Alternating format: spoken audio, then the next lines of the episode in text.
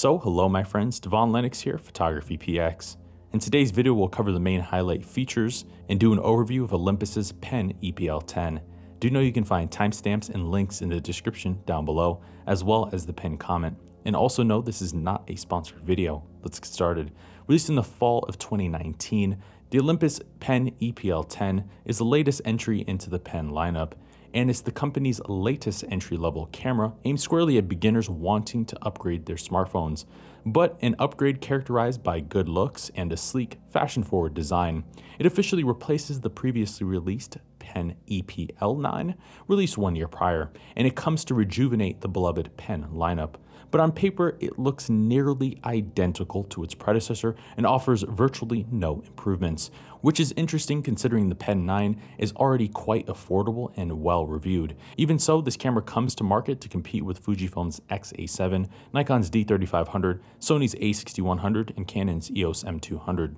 It obtains its predecessor's 16.1 megapixel LiveMOS Micro Four Thirds size sensor, the same used on the Pen 8, and it also receives its TruePic version 8 image processor, originally taken from the flagship EM1 Mark II.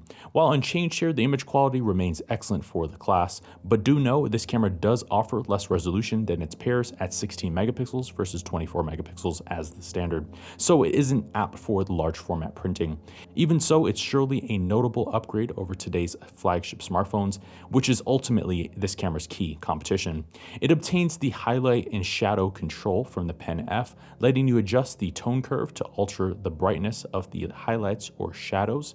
It receives the 2 times digital teleconverter and the TruePic version 8 processor yields identical continuous shooting speeds as the Pen 9. In this case, the camera still provides 8.6 frames per second with the mechanical shutter, or 14.1 frames per second using the electronic shutter. And both modes do so without autofocus and a locked exposure and white balance following the first frame.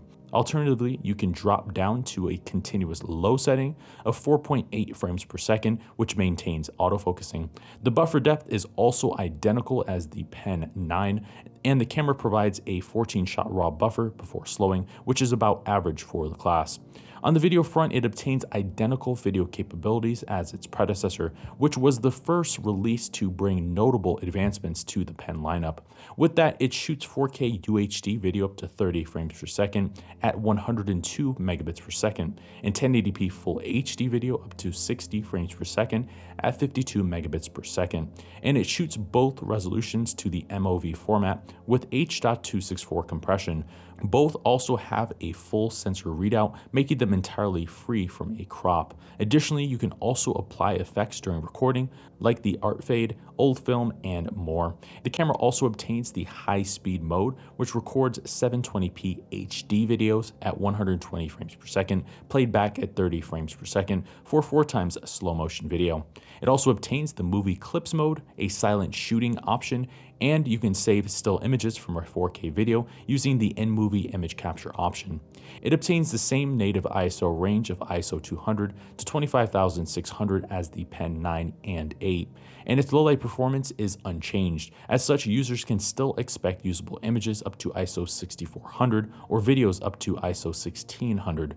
For focus, it obtains the same autofocusing system as its predecessor, which first overhauled the lineup. In this case, it's the 121 point high speed imager AF system with face and eye priority AF and supports negative 2 EV. Like the Pen 9 though, this is a contrast detection based autofocusing system, but it generally locks on quickly, consistently, and accurately when shooting stills. The camera also obtains focus magnification and peaking if you prefer manually focusing. It obtains the long standing BLS 50 battery used on much of the pen range, but battery life remains excellent for an entry level mirrorless camera, and Olympus rates the battery to provide 350 shots per charge or 140 minutes of video recording. For displays, this camera obtains the same 3-inch tilting touchscreen LCD used on both the Pen 9 and Pen 8, and it also has the same resolution of 1.04 million dots and flip-down articulation, letting you position it 180 degrees downward for front-facing selfies, but it also tilts upwards about 80 degrees, which is helpful when shooting flat lays or low-level shots. Plus, it receives the same touch capabilities too. The list includes touch focus, touch shutter, exposure compensation changes, playback, and art filter selection. Physically, it maintains a similar fashion forward styling and design as the Pen 9 and 8, but at first glance, you'd be hard pressed to differentiate this camera from the Pen 9 as the two are identical. They share the same dimensions, design, and weight at 332 grams body alone, but this is not necessarily a con. Instead, the nostalgic appeal known to this lineup makes its return, which we welcome as this is arguably the most attractive camera at this particular price point. So it's good to see the return of the top mounted knurled dials, which offer a tactile feel, along with the embossed Olympus logo and magnesium alloy frame. Additionally, it's kept the improved grip from the Pen 9, which was slightly larger than the Pen 8. It also keeps the larger mode dial, leatherette wrapping, and the familiar control set too. Otherwise, it also features Wi Fi and Bluetooth connectivity, a built in pop up flash, panorama, focus bracketing, HDR, multiple exposures, keystone compensation, Olympus's Live Time features, and time lapse recording. It also obtains the e portrait mode from its predecessor, a fully silent electronic shutter, the anti shock shooting mode, and the photo story mode. In the end, the Olympus EPL 10 is a repackaged EPL 9 with one notable addition of art filter fine tuning, but otherwise it remains unchanged from the Pen 9. Even so, respecting its starting price, it's an interesting option for beginners, and even while untouched, it still best rivals in several areas, namely style, image stabilization, and advanced functionality. However, it does remain behind in autofocusing performance and general image quality, so it's not quite the perfect option. That said, it's a relevant camera nonetheless for those wanting a stylish upgrade over a smartphone, and it keeps the retro and nostalgic look loved in the Pen series, yet it couples it with a proven feature set, compact design, and an attractive price. So if you're looking for something well rounded and fashionable despite the learning curve, this is your camera.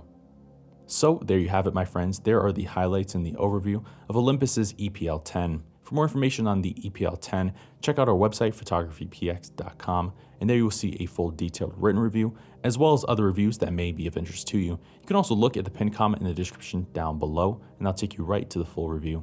I've been your host, Von Lennox. We'll see you in the next video.